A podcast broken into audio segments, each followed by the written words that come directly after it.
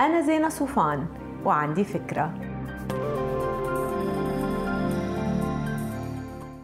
هاي بالنسبة لكتير ناس تياب الشغل ما بتصلح دايما للحياة الاجتماعية وبالتالي بصير عندهم خزانة شغل وخزانة ظهرة وهيدا بحد ذاته مصروف.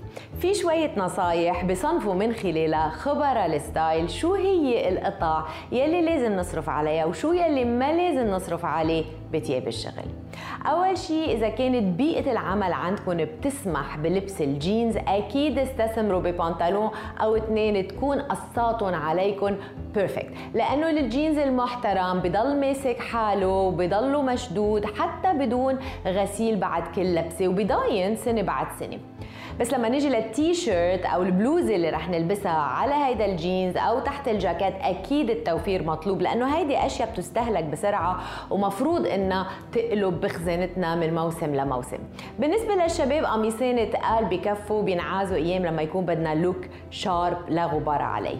نجي للجاكيتات الكلاسيك يلي أكيد لبسها فوق أي ثياب بيعمل look مختلف تماما كتير ببين للعين قصة الجاكيت المرتب وقصه الجاكيت يلي مسترخصين فيه. جاكيت أسود مرتب أو يمكن كحلي للشباب ما في غنى عنه. وأكيد الحديث عن الجاكيت الكلاسيك بينطبق على بدله كلاسيك غامقة.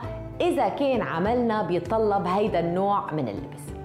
البنطلون الأسود كمان قطعه لازم نسخى عليها تحديدا السيدات لأنه بنحتاجها بسيناريوهات كثيره مثل إنه مثلا نلبس البنطلون بمناسبة رسمية ونحط فوقه توب حرير مثلا بيتغير اللوك تبعه تماما.